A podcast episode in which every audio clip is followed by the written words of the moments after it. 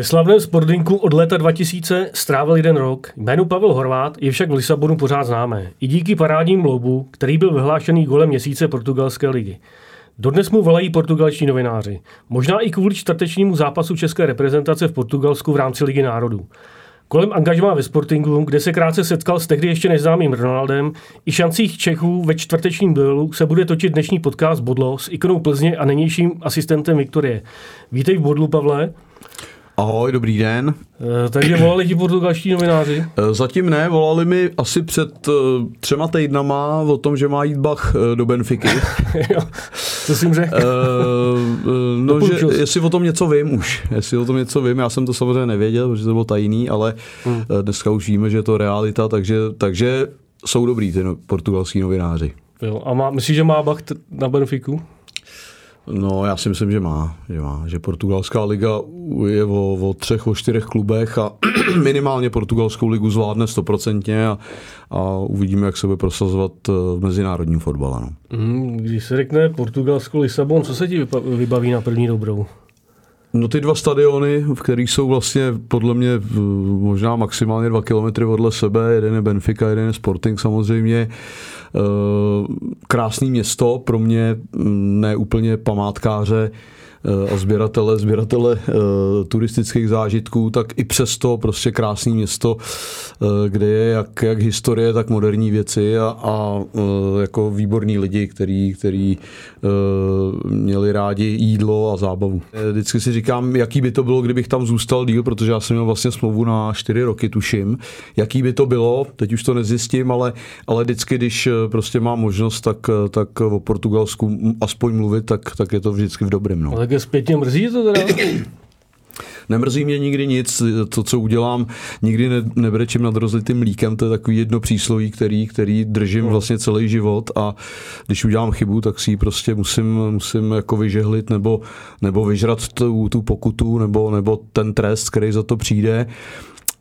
Ale nemrzí mi to. Jsem šťastný, že jsem tam vůbec takovou dobu mohl bejt, a samozřejmě, když budu teďka říkat ty jména těch hráčů, tak mladším generacím to úplně nic neřekne, nicméně tam byl v podstatě 3/4 portugalského nároďáků a spousta zahraničních hráčů, kteří taky byli v reprezentaci, mimo jiný třeba táta současného brankáře Dánska Peter Schmeichel. No. Když už na kousty ty tvoje spoluhráče bývalí, kteří jsou dneska hvězdama, tak mezi nimi samozřejmě vévodí Ronaldo, tak jak ty, vzpomínáš se na něj vůbec? On byl hrozně mladý. Že? Oni byli oba mladí, já samozřejmě, protože Quaresma se prosadil dřív, tak já jsem s Quaresmou vlastně hrál i zápasy ligový, tuším, že 3 nebo 4, ale Ronaldo prostě ještě byl mladý. Ronaldo je vlastně o rok mladší podle mě než Quaresma a ten za Ačko ještě nehrál, ale vím, že s námi prostě trénovali a Vím, že vlastně, když já jsem odešel, tak on vlastně už v těch 17 letech už se začal prosazovat. No.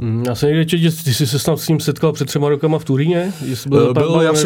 Jasně, byl jsem za Méďou a to teda musím říct, že já jsem byl překvapený, protože vlastně já jsem netušil, že by si mě mohl pamatovat a vlastně jsme se potkali tam v nějakým takovým tom foaje, kde vlastně procházel, tak Méďa mu říkal, že jsem hrál za Sporting, a on říká, no jo, já ten v obličej jsem od někač znal.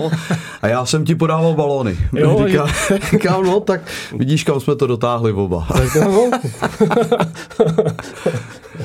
A víc teda si vzpomínáš na Quaresmu, ty jsi s ním v kontaktu byl nějaký rok potom? Nebo... To ne, ale my jsme vlastně pak hráli, když jsem přišel do Plzně, tak jsme hráli s Bešiktašem, ten první takový historický zápas na Spartě, a tam jsme se potkali vlastně, a tam jsme si měnili dres, a musím říct, že jako on hned říkal ahoj Pavle a jako si mě pamatoval, což pro mě bylo samozřejmě překvapení, protože v tu dobu on už byl vlastně jako velká hvězda. No. Já se ti pamatuju kvůli tomu, díky tomu lobu, že tak vlastně byl to měsíce. Byl to jediný gól, který jsem tam v Portugalsku dal v lize a tak to je o to, ale, že... ale byl hezký, no. Tak já si myslím, že třeba Karel Poborský dal taky pěkný gól Portugalcům, tak si ho taky pamatujou kvůli tomu gólu, ale tohle bylo podobný, skoro vlastně z poloviny hřiště jsem přehodil brankaře a vyhrál jsem tenkrát DVD přehrávač, zase nevím, jestli mladší generace vědí, co je DVD přehrávač, ale... Ještě ho máš? Ty jo, asi ne. Ale v tu dobu to bylo jako bomba. Říkal jsi Petra Schmeichla, tak jak na něj vzpomínáš třeba na tohle borce? Tak pro mě to byl jako zážitek. Já jsem samozřejmě byl v tu dobu v českém nároďáku, kde byli zase Pavel Nedvěd, Patrik Berger, Vláďa Šmicr, Radek Bejbl, Jirka Němec, prostě takovýhle jména, který byli vlastně hráči evropského kalibru a byli prostě v Evropě uznávaní. Já doufám, že jako nezapomněl, jo? Prostě, nebo ne, zapomněl jsem určitě na spoustu těch hráčů, který taky byli evropskýma ikonama, hráli po celé Evropě a já jsem vůbec mohl být šťastný, že jsem v tomhle nároďáku měl nějakou roli.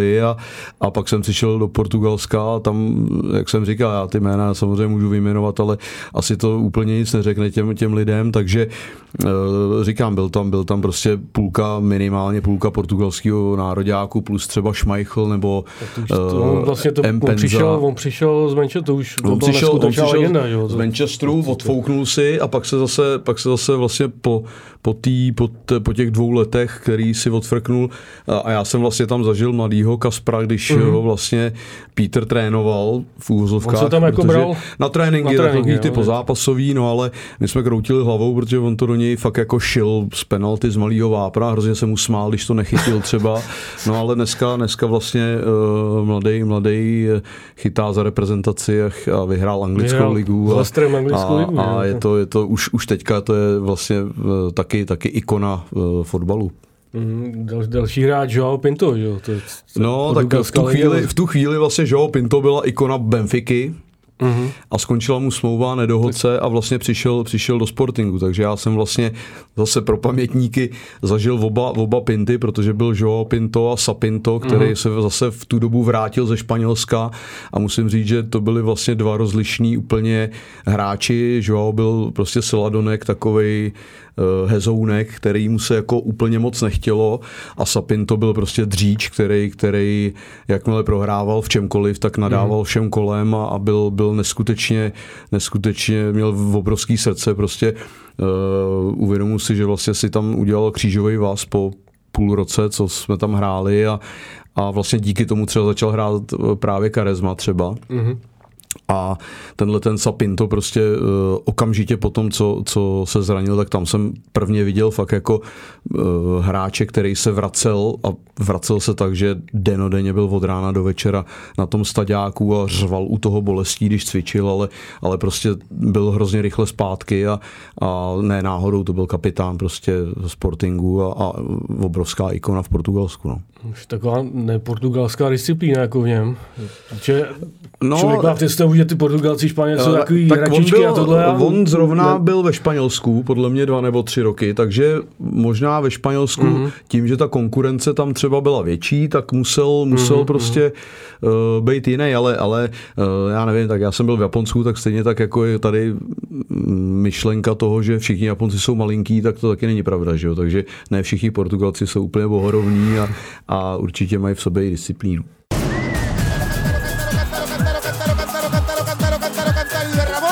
No jaký to je, když přijde z Benfiky do hráči do Sportingu? No, je tam jako mezi fanoušky na tom šílená. Bylo to obrovský téma samozřejmě a jak jsem říkal, on se nedohodl na smlouvě, asi z ciziny i vzhledem k tomu, jaký on byl, byť to byl fakt jako skvělý fotbalista, ale prostě jemu se asi nechtělo úplně bojovat někde, nechtělo se mu stěhovat, jak jsem říkal, ty stadiony jsou 1,5 kilometru od sebe, takže pro něj to bylo i pohodlný a bylo to veliký téma, myslím si, že samozřejmě oboje fanoušci i ty Sportingu úplně z toho nadšený nebyli za začátku, ale pak určitě dával nějaký góly a vlastně se vyhrál titul tu druhou sezonu, takže určitě to tam splatil a zase to jsou prostě hráči, kteří tam jsou uznávaní celou širokou veřejností, nejenom fotbalovou a jsou to prostě ikony, no. Ten Sá Pinto teda, vzhledem tomu to byl ze Sportingu, že jo, odmala, tak jestli třeba mu to dával najevu, nebo... Byla nebo jedna historka byla, protože vlastně, jak jsem říkal, ten João, jak si říkal i ty, byl bohorovnej, chodil opravdu přesně na čas a jednou přišel fakt pozdě, my jsme zrovna trénovali na hlavním hřišti a on vlastně přišel nevím, myslím si o 10 minut třeba později na hřiště. A trénovalo se, no a pak byl konflikt takový při nějaký hře, no a právě Sá Pinto mu tohleto vyčet, že jako se chová jako hvězda, že na to není nikdo zvědavý a že prostě musí dřít za Sporting a to. A bylo to jako pro mě musím říct, že jsem tohleto vlastně na vlastní kůži jako nikdy nezažil, že by takhle dvě takovýhle hvězdy se mezi sebou hádaly. Ale prostě bylo to ku prospěchu věci, protože ten João Pinto si prostě musel uvědomit, že není víc než ten tým. No. Jasně. Jaká tam byla parta ve Sportingu?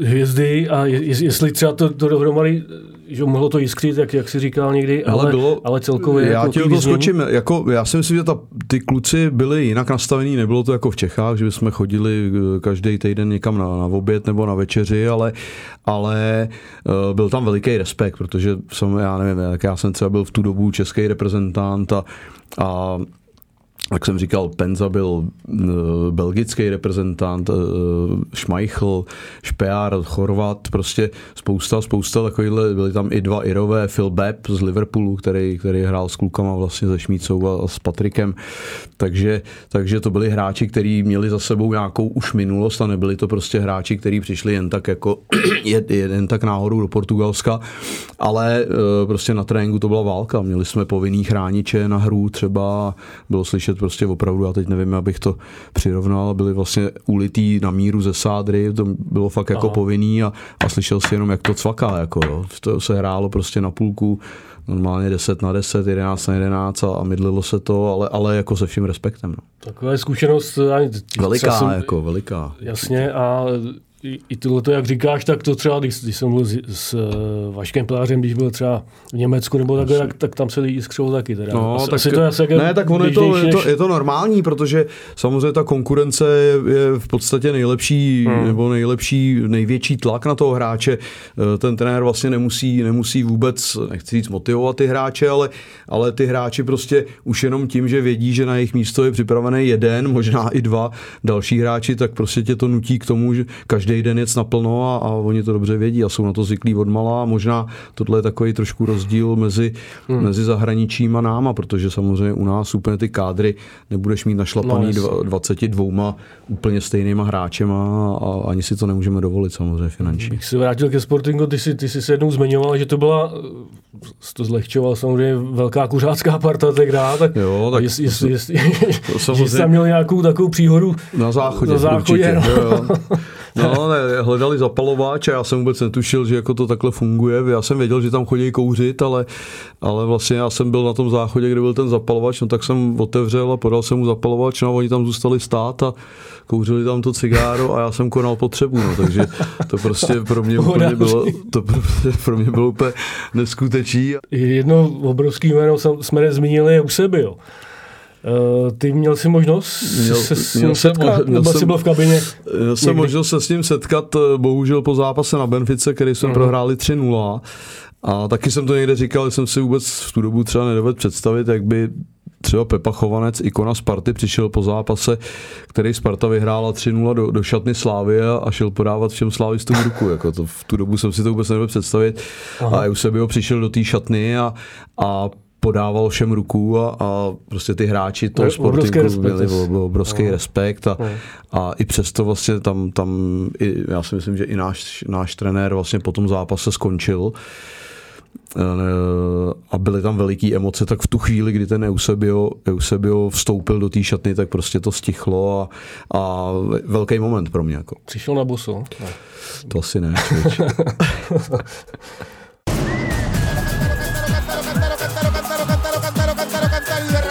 Oni se ještě, když jsi poprvé přišel do kabiny Sportingu na tu chvíli, co se ti honilo hlavu, jestli jsi měl trému velkou? No já vím, že jsem první jako trénink do šatny nešel, protože to mužstvo už bylo na nějakém kempu. Takže já jsem za nima jel někam hodinku a půl, někam autem mě vezli.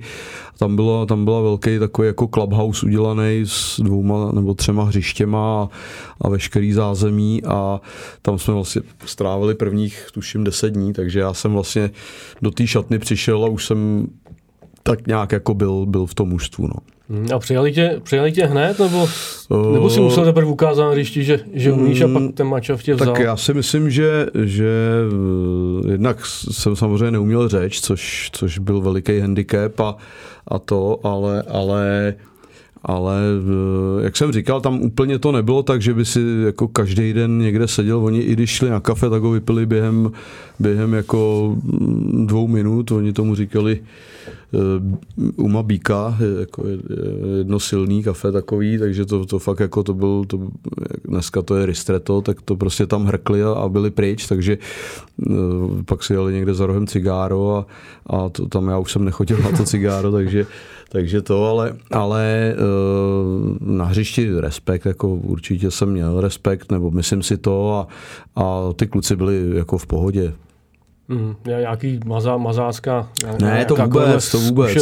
Ne. Někdo za uši. Ne. Vím, že jsem zpíval písničku českou, ale nespíval jsem hymnu, zpíval jsem Máš má ovečku dávno spát, to si pamatuju, myslím.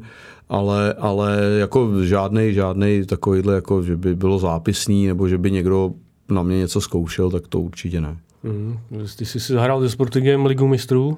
Máš to pořád v hlavě? No mám v hlavě...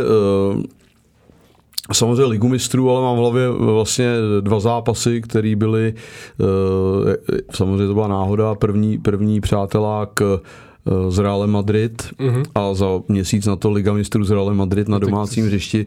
To prostě jsou zážitky, které samozřejmě nezapomenu. A Real v tu dobu, samozřejmě Real je vždycky Real, ale v tu dobu prostě třeba vlastně Figo, který byl zase ze Sportingu, tak vlastně přijel Figo a to byl další moment třeba, kdy ten natřískaný stadion prostě vlastně ten Real se rozsvičoval na té svojí půlce, měl takový rozběhání, že vlastně oběhli tak nějak jako celou tu půlku a ten Figo vlastně celou tu dobu tleskal a ten celý stadion tleskal jemu, jo. To bylo prostě jako neskutečný.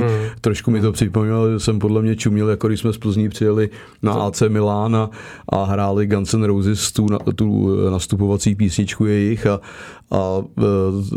pak vyšel Zlatán a koukal a dělal, jako tak pokyvoval hlavou a na nás se vlastně ani nepodíval a tak podle mě jsem jako úplně stejně koukal na Zlatana, jako jsem koukal na tu reakci prostě těch lidí a na toho Figa prostě zblízka, no. Ty se díky tomu Sportingu si se setkal se strašně spoustu zajímavých hráčů, že jo, bývalých nebo už teda ikon a i budoucí, že jo, tak. Jo, tak jako já trošku odbočím, já jsem samozřejmě vyučený řezník a určitě jsem neměl nejvyšší vzdělání, který jsem mohl dosáhnout, ale ten život, který jsem absolvoval tady v tom, nejenom v tom Portugalsku, tak mě, myslím si, lidsky posunul úplně někam jinam, než kdybych ho strávil prostě jenom tady v Čechách. No. To je dobrá myšlenka. Rozhodně. Jsi s někým v kontaktu? Jsem v kontaktu s Rujem Jorgem, který byl levej obránce, taky reprezentace mimo jiný a vlastně teďka už dlouhodobě trénoval 21, takže jsme spolu mluvili vlastně, když bylo Euro tady u nás, mluvili jsme spolu párkrát o nějakých hráčích, který tak nějak jako hypoteticky jsme přemýšleli, že by třeba i přišli do Plzně nebo do Čech a on se ptal na český hráče, který by hypoteticky mohl jít do Portugalska, ale teď jsme se podle mě určitě třeba rok neslyšeli. A kamarádi nějaký mimo fotbal třeba? Tak je tam jenom Francisco Znanou, to byly vlastně taková rodina, která se tam o nás starala. Francisco mi překládal na začátku toho angažmá a s těma občas taky si napíšeme, ale už to prostě, už je to strašný teda, je to vlastně 20 let, no, to je hrozný, no. Víc, no 20. Víc? No, kolik? No, hodně. To je hodně. No. Trošku jsme zešedivěli, člověč, u té doby.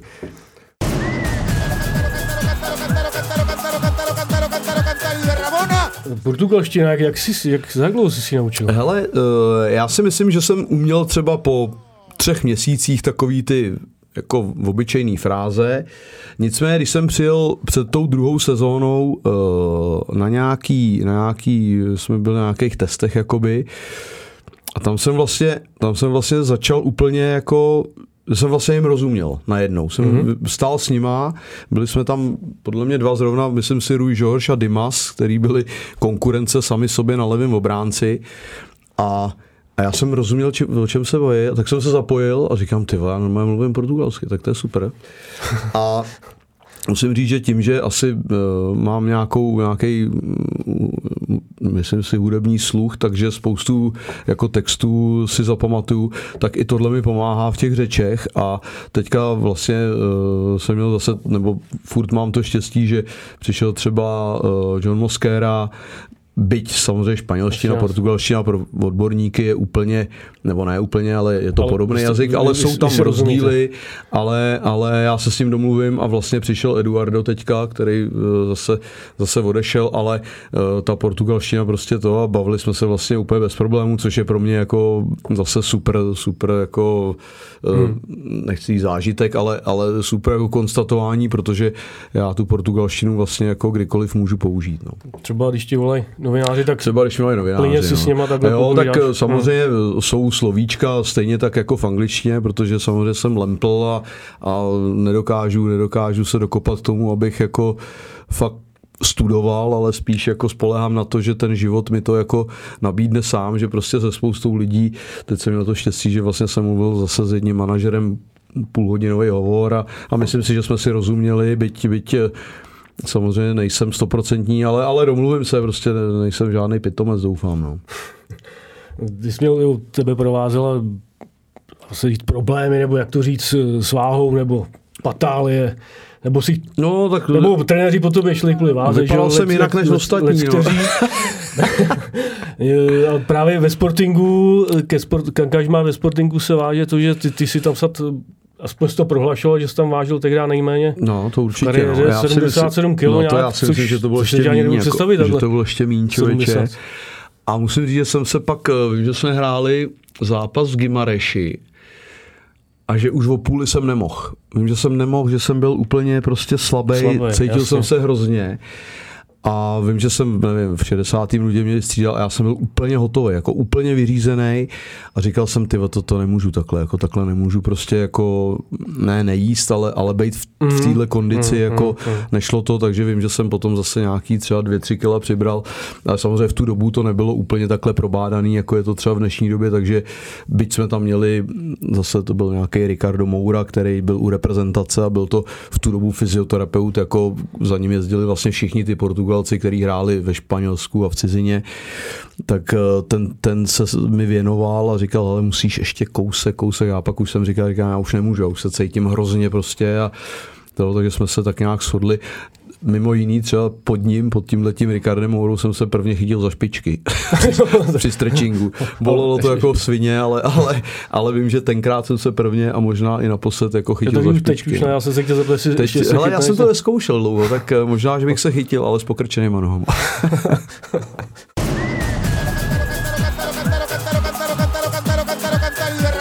V Lisabonu budou hrát naši ve čtvrtek Ligu národů. Jaký je tvůj třeba typ, nebo jak myslíš, že to může vypadat? No tak typ, já teď přemýšlím, jsem slyšel nějaký rozhovor, teď nevím ani, který hráč to byl a všichni samozřejmě se ptají na Ronalda, jo? Ale to mužstvo je tak silný, že si myslím, že Ronaldo samozřejmě je skvělej a může ten zápas rozhodnout, protože góly prostě umí dávat pořád, ale to mužstvo je tak silný, že jsem sám zvědavý, jak to dopadne. Typ samozřejmě budu fandit našim. Bylo by krásný, kdyby tam udělali bod a neprohráli 1-1, výborný výsledek. V čem je jako největší ta síla těch Portugalců? Co? Je to těžký. Já myslím si, že jsem na to taky nedávno odpovídal, ale vlastně většina těch hráčů hraje mimo Portugalsko a hraje v nejlepších klubech vlastně v Evropě a hraje tam ty nejvyšší role. Nejsou to hráči, kteří tam jenom jdou a hrajou, jednou nehrajou, ale jsou to hráči, kteří tam hrajou a jsou prostě rozdíloví a dávají góly, anebo naopak plnějí role hráčů, kteří držejí to mužstvo vzadu a vlastně jejich minimálně celá základní jedenáctka prostě takhle funguje. No. Ono leckdy je jakoby těžký dát ty hvězdy dohromady potom, aby tvořili ten tým, aby si někdo nemyslel, že je lepší než ten druhý a bude mít lepší postavení. A jak tady to se daří Portugalcům? Trenérovi teda realizačnímu týmu. Evidentně dobře, jako, no, ale máš pravdu, jako, není to jednoduchý, tak já zase bych to spíš možná přirovnal k hokeji, že nemůžeš mít prostě v hokeji jenom prostě tři útoční liny střelců, ale musíš tam mít někoho, kdo ty šance připraví, takže i tady v tom fotbale prostě oni mají rozdělený to, kdo je úplně ta hvězda, ta střelecká, to je asi jasný, ale jsou tam prostě hráči, který vědí, že nesmí opustit střed hřiště, jsou tam hráči, který vědí, že jsou tam od toho, aby někoho obešli na straně a připravili šanci, takže jmenovat ty hráče je těžký, ale ta síla je prostě veliká. No. Tak se tě zeptám, jaký hráč je podle tvého ústa z Portugalska, kromě Ronalda teda? No tak já myslím si, že třeba Jota je výborný hráč, který jednoznačně to dokázal v Liverpoolu, kde vlastně ta trojice Firmino, Salah a Mané prostě byla neroztržitelná, on se tam prostě prosadil a je to hráč, který dovede dávat góly a není velký, dává góly hlavou, prostě jsou to prostě hráči, který ne náhodou jsou v těchto klubech, tak třeba on zrovna. Fernandes. Toho úplně nemusím, protože byť zase byl úspěšný, tak bych to možná přirovnal trošku ke Kangovi, který byl ve Spartě. Kanga dal 9 gólů a Sparta byla 4., takže Kanga byl spokojený a fanoušci Sparty ne.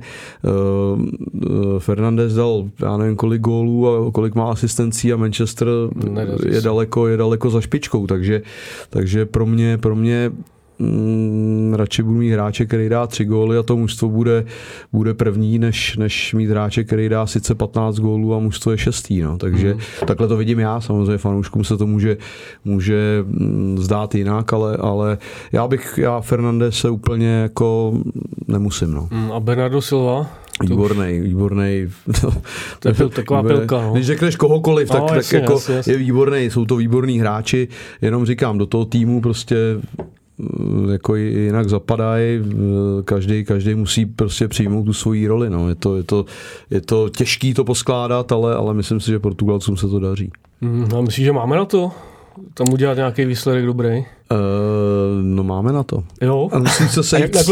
A ne, tak jako musí se sejít zase spoustu věcí. Já si myslím, že kluci tady teďka v těch dvou zápasech ukázali, že jak velký srdce, který je základ prostě toho, aby si mohl být úspěšný, tak nějakou fotbalovou kvalitu taky máme, takže pokud prostě nedovolíme nebo najdeme něco, co Portugalcům nebude příjemný, nebude jim to vonět a využijeme nějaký své šance, tak když si je vypracujeme a využijeme, tak prostě můžeme udělat nějaký výsledek, který bude jako opravdu zajímavý. No. Překvapili tě Češi proti Švýcarům a Španělům? Švýcarům mě to nepřekvapilo, protože jsem si myslel, že v tuhle chvíli jako to mužstvo máme tak nějak jako dobrý, ale překvapilo mě to proti Španělsku. Musím říct, že dvakrát víc a ztratit ten zápas je hrozně smutný, ale ukazuje to na to, že je zase po nějakém průběhu, který byl, byť Španělé měli šance a Luis Enrique říkal, že asi jako měli šancí víc a že asi měli vyhrát, tak prostě nevyhráli a mohli ten zápas prohrát. Jo? Mohl ten poločas skončit 1-0 a mohlo ke konci se podařit tu hru rozkouskovat, neudělat standardku a mohl ten zápas dopadnout 2-1 pro nás a asi by to taky jako z našeho pohledu bylo spravedlivý. Takže spíš mě překvapil ten výsledek, protože to jsem jako nečekal a teď samozřejmě všichni asi budeme čekat, jestli to potvrdíme výsledkově hlavně v Portugalsku. Vnímáš to jak pozitivně jít Sobotovič, že vlastně Jardovi Šilevovi chybí spousta kluků, včetně Patrika Šika, že jo? I když teď Honza Kuchta naznačil, že třeba že ta náhrada za něj je, ale ten Patrik tam samozřejmě patří. Je to jasný a já si myslím, že někdy to není na škodu, jako když ty jakoby hráči, který jsou stabilní prostě, na který se spolehá, někdy nejsou, tak potom je, a je super, že to není jeden zápas, že to jsou prostě zápasy teďka vlastně 4, nebo měly by to být 4 jo. A objeví se kluci, který najednou vidíme, že to na sebe umějí vzít, že snesou ten tlak, že umějí převzít zodpovědnost za ten výkon toho mužstva. A jsou to obrovské zkušenosti pro ty hráče, jak Švýcarsko, Španělsko, Portugalsko a ten poslední zápas taky samozřejmě. To je zase se Španělama, no. Jo, to, jasný, ale to jsou zkušenosti, které prostě nikdy nedoženeš. Prostě zápasy s nejlepšíma mužstvama, zase, tak já jsem zpětej z Plzní, tak pro nás to byly prostě největší zkušenosti a nejvíc si myslím, že to posunulo ty mladší hráče, který začínali a prostě hráli proti těmhletěm nejlepším hráčům v Evropě, tak je to prostě jednoznačně musí posunout, protože ta zkušenost se nedá nikde pozbírat, nikde na videu, nikde při tréninkách, ten zápas je prostě neskutečný a samozřejmě ta atmosféra kolem toho k tomu patří a zvyšuje to tu takovou jako tepovou frekvenci těch hráčů třeba, ale ta zkušenost je prostě nesehnatelná k nezaplacení.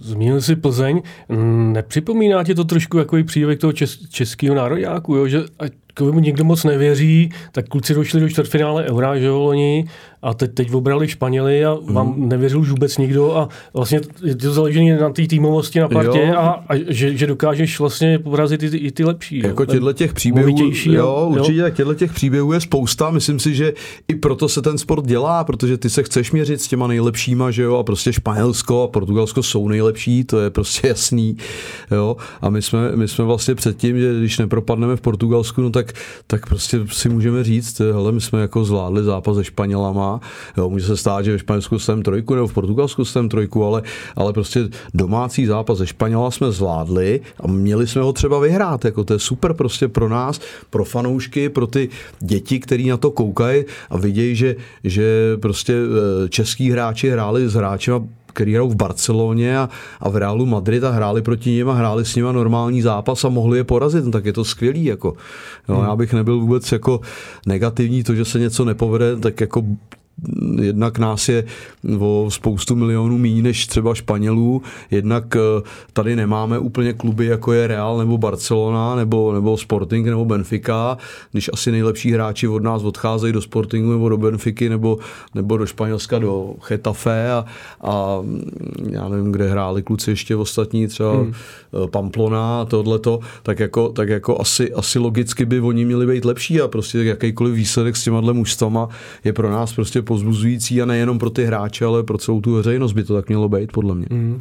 Tak si přejme, ať pohoda národnímu týmu vydrží co nejdýl a takový výsledku jako ze Španělskem a Švýcarskem, ať přibývá. Pavle, díky moc za návštěvu a měj se fajn, ať se daří. Není vůbec za to. Není vůbec za co samozřejmě a já přeju všem hodně zdraví, hlavně ať se máte i vy samozřejmě všichni dobře a ať se zase někde takhle sejdeme, no.